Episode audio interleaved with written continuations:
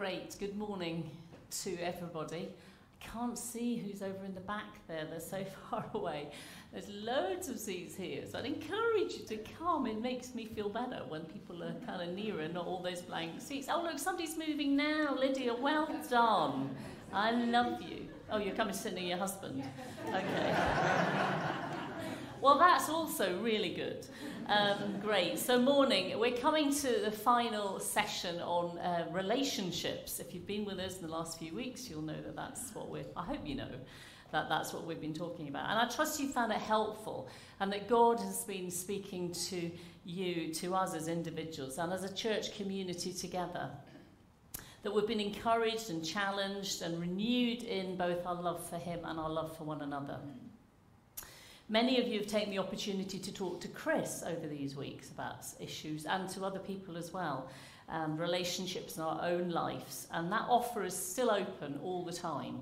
Um, you know, the, the leaders, the deacons of the church, and others, the prayer ministry team, you know, people are wanting to be available if you would like to talk. And God wants us to grow in Him and our relationships with one another.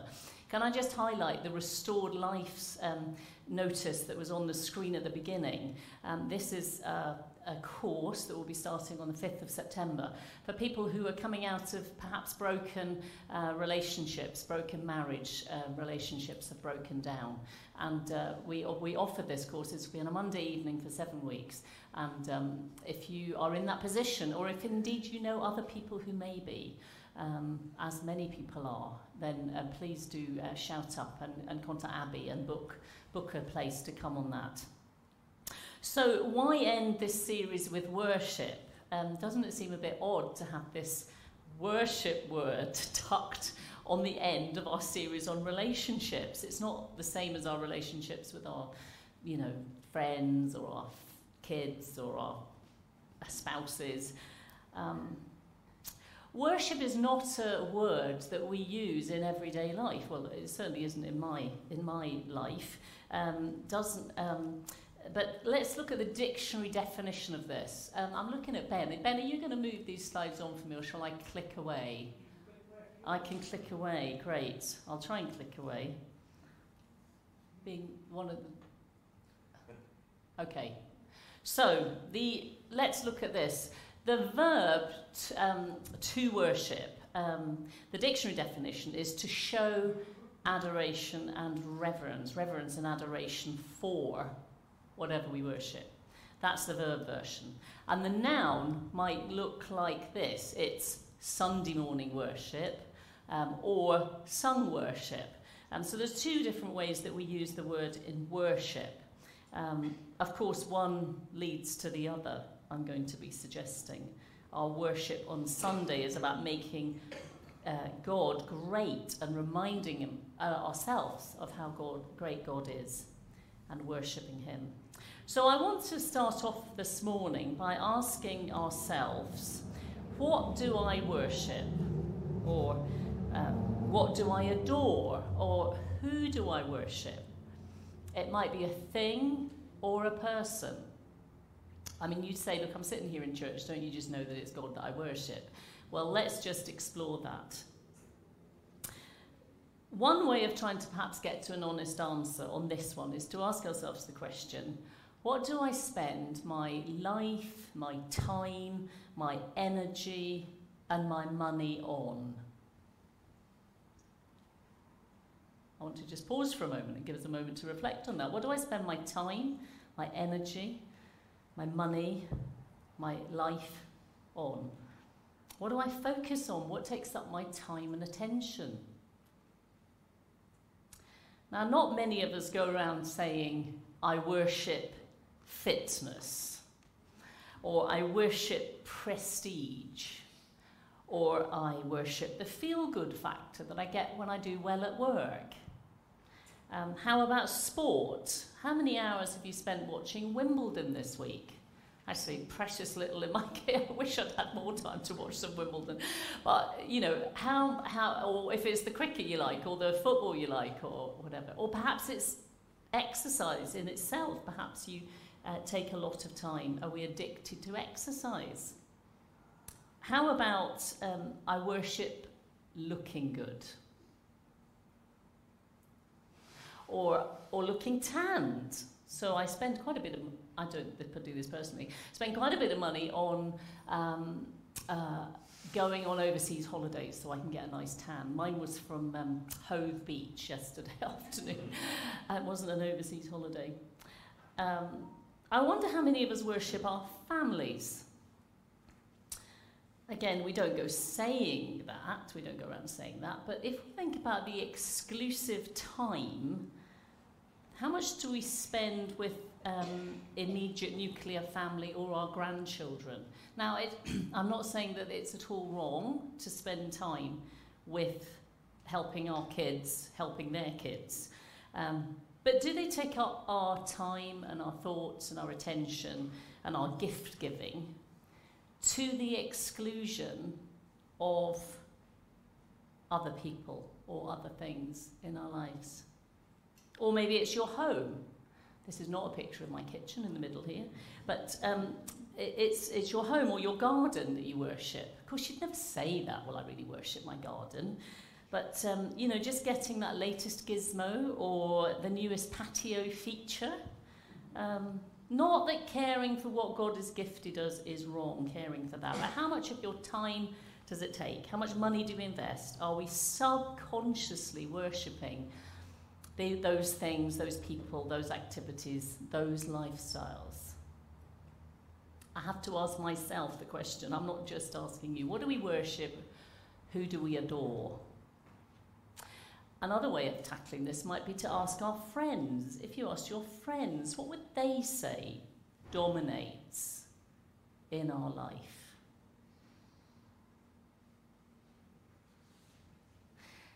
If you've got your Bible, you may want to turn to the reading that Anna read for us from Mark 12. Mark 12 and verse 28. And the, the context to this is that the religious leaders had been grilling Jesus on various topics. And here's another one. And one of them, continuing to question Jesus, says, What is the greatest commandment? In other words, come on, Jesus, prioritize the commandments for us.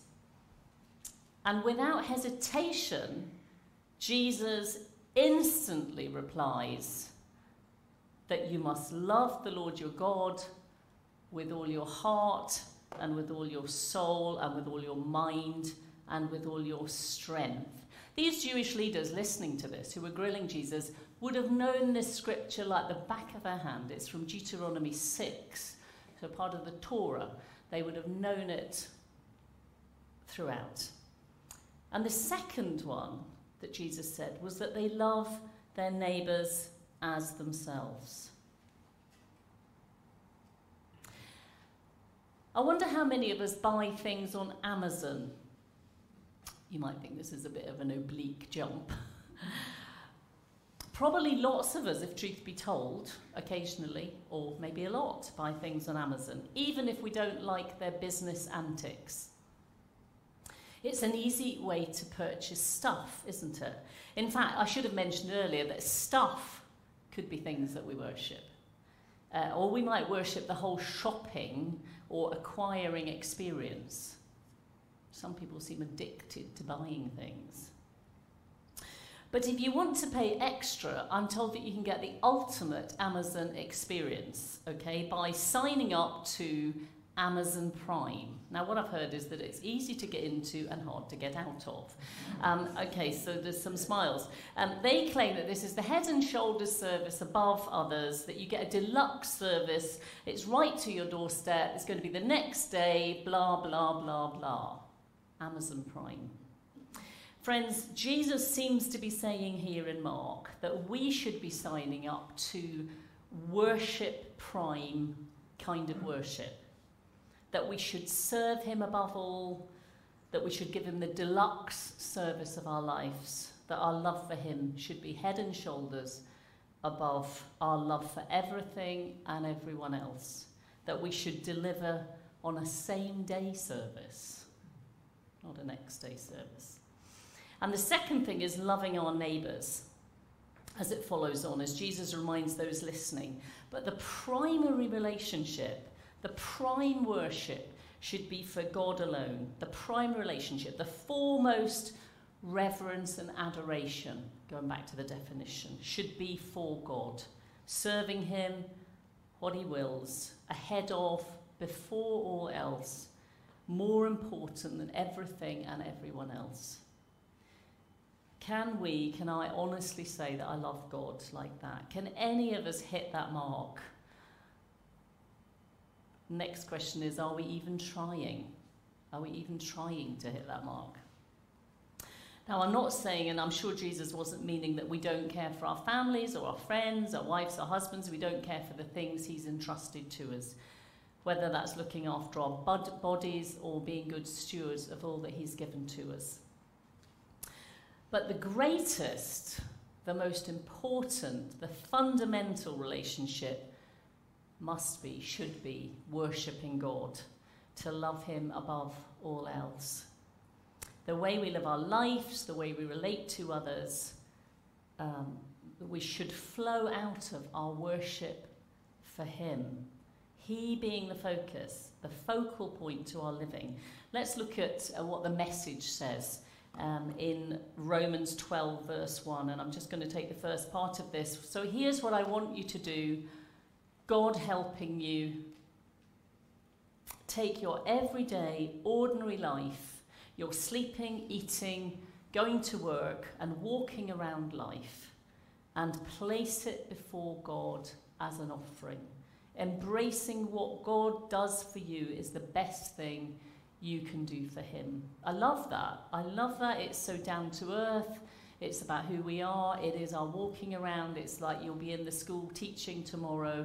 You'll be, you know, going to the, you know, the tip with rubbish from your spare room. Whatever it is you're doing, you're walking around serving God life. That we offer it to God as our worship. And the NIV version says to offer our bodies, some of us will know that more, um, as a living sacrifice, holy and pleasing to God, which is this is your spiritual act of worship. We're coming back to what this worship word means. It's not these lovely songs, you know, it's part of it. This flows out of our devotion and focus on who God is but He wants the worship of our everyday lives. And this to be reflected in the way we interact and build friendships with the people around you. Look around the people now that you're sitting beside. None of you are doing that. Thank you. Thank you, Roy. Look around. These are the people God says, I want you to get on with. I want you to build relationships with. We've been thinking about relationships but it flows out of our worship for God. That first and foremost, that prime relationship needs to be with God, God first. And then out of that flows our relationships with one another. Some of you are probably sitting there thinking, this is all a bit of a tall order. This is all a bit of a tall order. Well, everything has to be secondary to my worship of God and my serving God. Remember, I am not saying it's how many hours do you spend in this building in a week. I'm not saying that. Although worshipping together is great. But in our everyday lives, God wants to have the prime place, the highest place in our affections. I don't know about you, but you know, when I speak these words myself, I realize how far short I fall of offering that worship to God. Oswald Chambers, who was an old saint who preached and taught and wrote, coined the phrase, my utmost for his highest. My utmost for his highest. Is that how I live? Is that how we live? But in case you think this is all too much to ask, God, it's not reasonable. Jesus, this first commandment, Deuteronomy, can't do it. Let's consider why we should worship God with our whole hearts, okay? Friends, if you didn't get a chance a couple of weeks ago on the 18th of June to hear, be here, or to listen in to Chris uh, telling us a parable of a lost daughter it was based on the parable of the prodigal son. Um, and it's known to many of us, even if we're quite new to the Bible, we might know that story. It's in Luke 15. Note that down if you want to go home and read it again. But Chris told the story of one coming home, home to a father who doesn't rail against us for the way that they treated their, their father to that daughter, but one with open arms to receive and to forgive and to bless. Friends, today, we stand as recipients of God's grace, His goodness, His love for each of us. The unseen, the eternal one, God stands waiting to receive us. And as we receive His love afresh, our heart should respond in wonder, love, and praise, as the old hymn says. We're no longer judged, we're no longer condemned to live wandering as an outcast, but welcome, brought home to be part of the family. We sang in the song earlier on, and it's not a song I know well. You pledge yourself to me. That's why I sing. This is the God we have, friends, today. Go back, listen to that again. Remind yourself again that this is the God, and this is why we worship because this is our God. When we know we are loved and when we're secure in God's love for us, we can rejoice as the returning child to the Father. Song of Solomon, um, uh, a little verse in the Old Testament, says in chapter 6 and verse 3, that's the child returning to the Father. Um, this verse says, I am my beloved's, and my beloved is mine. What better way to phrase the relationship we have when we know Jesus? We belong to him and he gives himself as he ultimately did on the cross, David reminded us earlier. And as he reaches out to us and responds to our cries, we are his and he is ours. We're secure in his eternal love for us. Isn't that the biggest reason to worship him? I just think it's phenomenal to give ourselves back to Him in response to His amazing love for us. And the second reason um, is that we respond to God's love by becoming who He wants us to be in relationship with one another. I quote uh, from Harvey Ammerman. He was a neurosurgeon, uh, a Jewish neurosurgeon in the States. And he said, What we worship determines what we become. So you see the fundamental link here between our worship of God and we worship Him because of who He is and all that He does in receiving us, and then the link between us becoming who He wants us to be in relationship with one another we, when we know how much He loves us and we worship Him, then we can begin to fulfill the second commandment to love our neighbours as ourselves. When we're secure in God's love and giving ourselves in worship to God, then we're no longer driven by what can I get out of this relationship? Do I feel good about this relationship? By our own needs for affirmation and acceptance. If we're honest, guys, let's face it, you know, we hang out with people that really make us feel better about ourselves very often, don't we? But we're no longer driven by that when we come and experience God's love in our lives. Because first and foremost, we know that we're loved and accepted by God. Isn't that amazing? We no longer need to live in fear. We don't need to live trying to prove who we are to other people around us. I am my beloved's and he is mine. Hear that this morning. When we're safe in that, we can begin to give ourselves away in relationships to others, as Christ did in his sacrificial love for us. We don't need to be fearful that others won't accept us if they really knew what we were like. Do you know how many of us go around wearing that label? We, we have that tape playing in our head if they really knew what I was like, they wouldn't accept me. They wouldn't love me.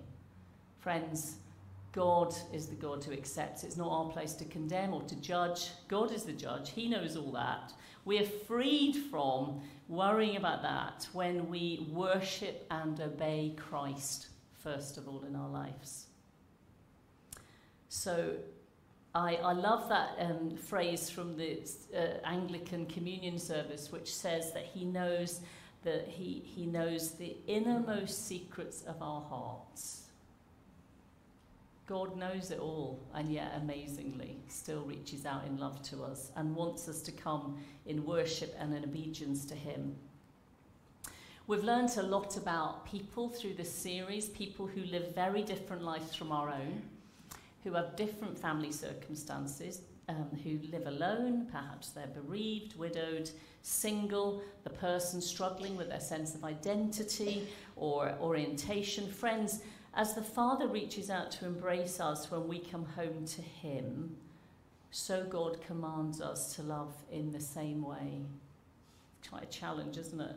It's a huge ask, and yet He enables us to do it as we trust in Him as we share the close relationship with the Father because of his acceptance and forgiveness for us. So we're called to embrace those around the lonely, the ones who feel they don't fit or belong. Maybe that's you this morning sitting here. Those who need close friends, intimacy, sharing hearts and lives together. We've heard through this series, haven't we? I think of Kathy talking about singleness. We've talked about people who are struggling because what they long for is intimacy in their lives. Friends, you know, we are the people who need to be providing this. There's a great book, um, I don't know if I've mentioned this before, um, The Gospel Comes with a House Key. It's by a woman called Rosaria Butterfield, an American who's written this book, and it's available for me to loan to somebody that would like to read it. Um, it's a great book, it's a challenging book. Um, But if we're serious about loving others, then it means opening up our lives to them. And if we're serious about the serious about relationships we've just been through, then there should be a bun fight for getting this at the end. I'm going to leave it here. But I encourage you to read it um, and to have a look. The gospel comes with a house key.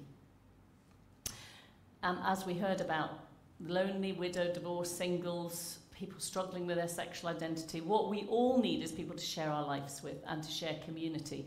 God is a God who in Genesis 1 said, Let us make people, human beings, in our own image. That was community. That's not a single God. That is God in community together, Father, Son, and Spirit. And He invites us to enjoy relationship with Him, made like Him. We're to include others, share our lives, extend a welcome, go the extra mile, go over to that person at coffee, the person that's still sitting in the seat, sitting by their own. Now, sometimes people just want space, but let's not excuse ourselves because we can't be bothered.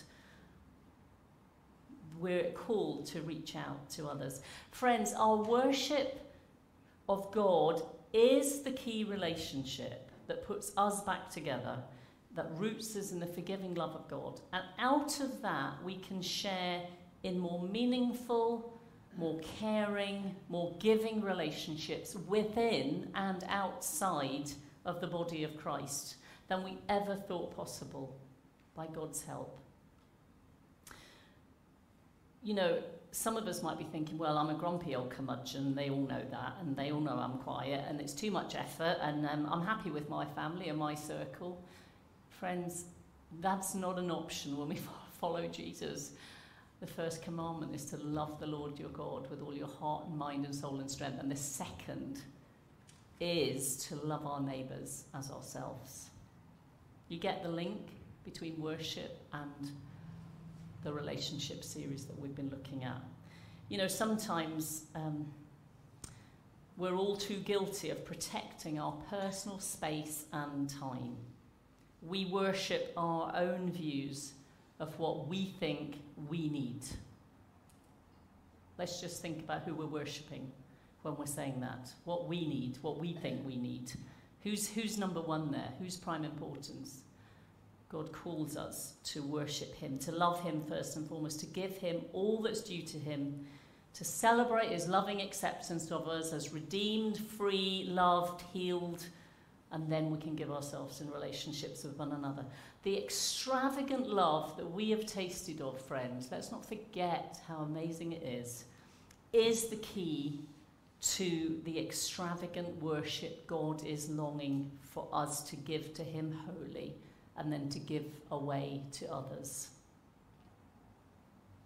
Let's start by opening up to God, to receiving His love, to responding to His love for us in worship.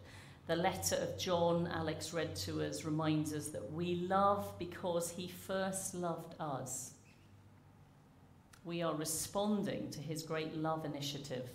And in so doing that, we're learning to love one another as Christ does. You know, not that we do, any of us do it anywhere near perfectly, okay? Let's not beat ourselves up for being human because those, you know, many of us have experienced broken relationships with God, with others. We live with scars, friends. We live with scars. And yet we come together as God's people in relationship with Him and with one another. And the call for us is to open up our lives, those broken, being healed, being put back together, our lives, our hearts, to receive the love of Christ. And out of that place of love and worship for God, we can be restored in fellowship with one another. We're going to take a moment to be quiet. I've asked quite a number of questions. This is a challenge to my heart this morning, our hearts. Be quiet for a moment, then I'll lead us in a prayer.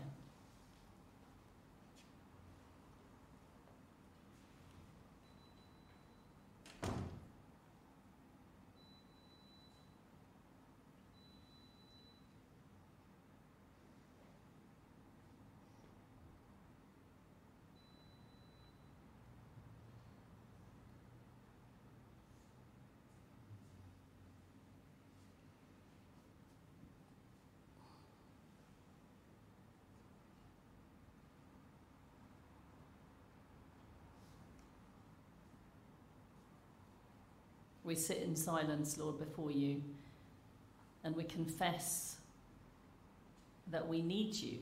Our need is for you. We confess that often we have put other things or other people centre stage in our life. We put ourselves centre stage, our desire for our own personal privacy, space, time to look after number one. We confess that before you, Lord God, today. And we pray that you would help us to give you the prime place in our lives. And that you would help us to worship you with our lives this week and that as you transform us as we worship, so we become more of who you want us to be, that we in turn can reach out and love other people as you have loved us. God, thank you that we don't need to beat ourselves up about this, but we're on a journey of knowing you and loving you serving you. We ask for your help, Lord Jesus Christ. Amen.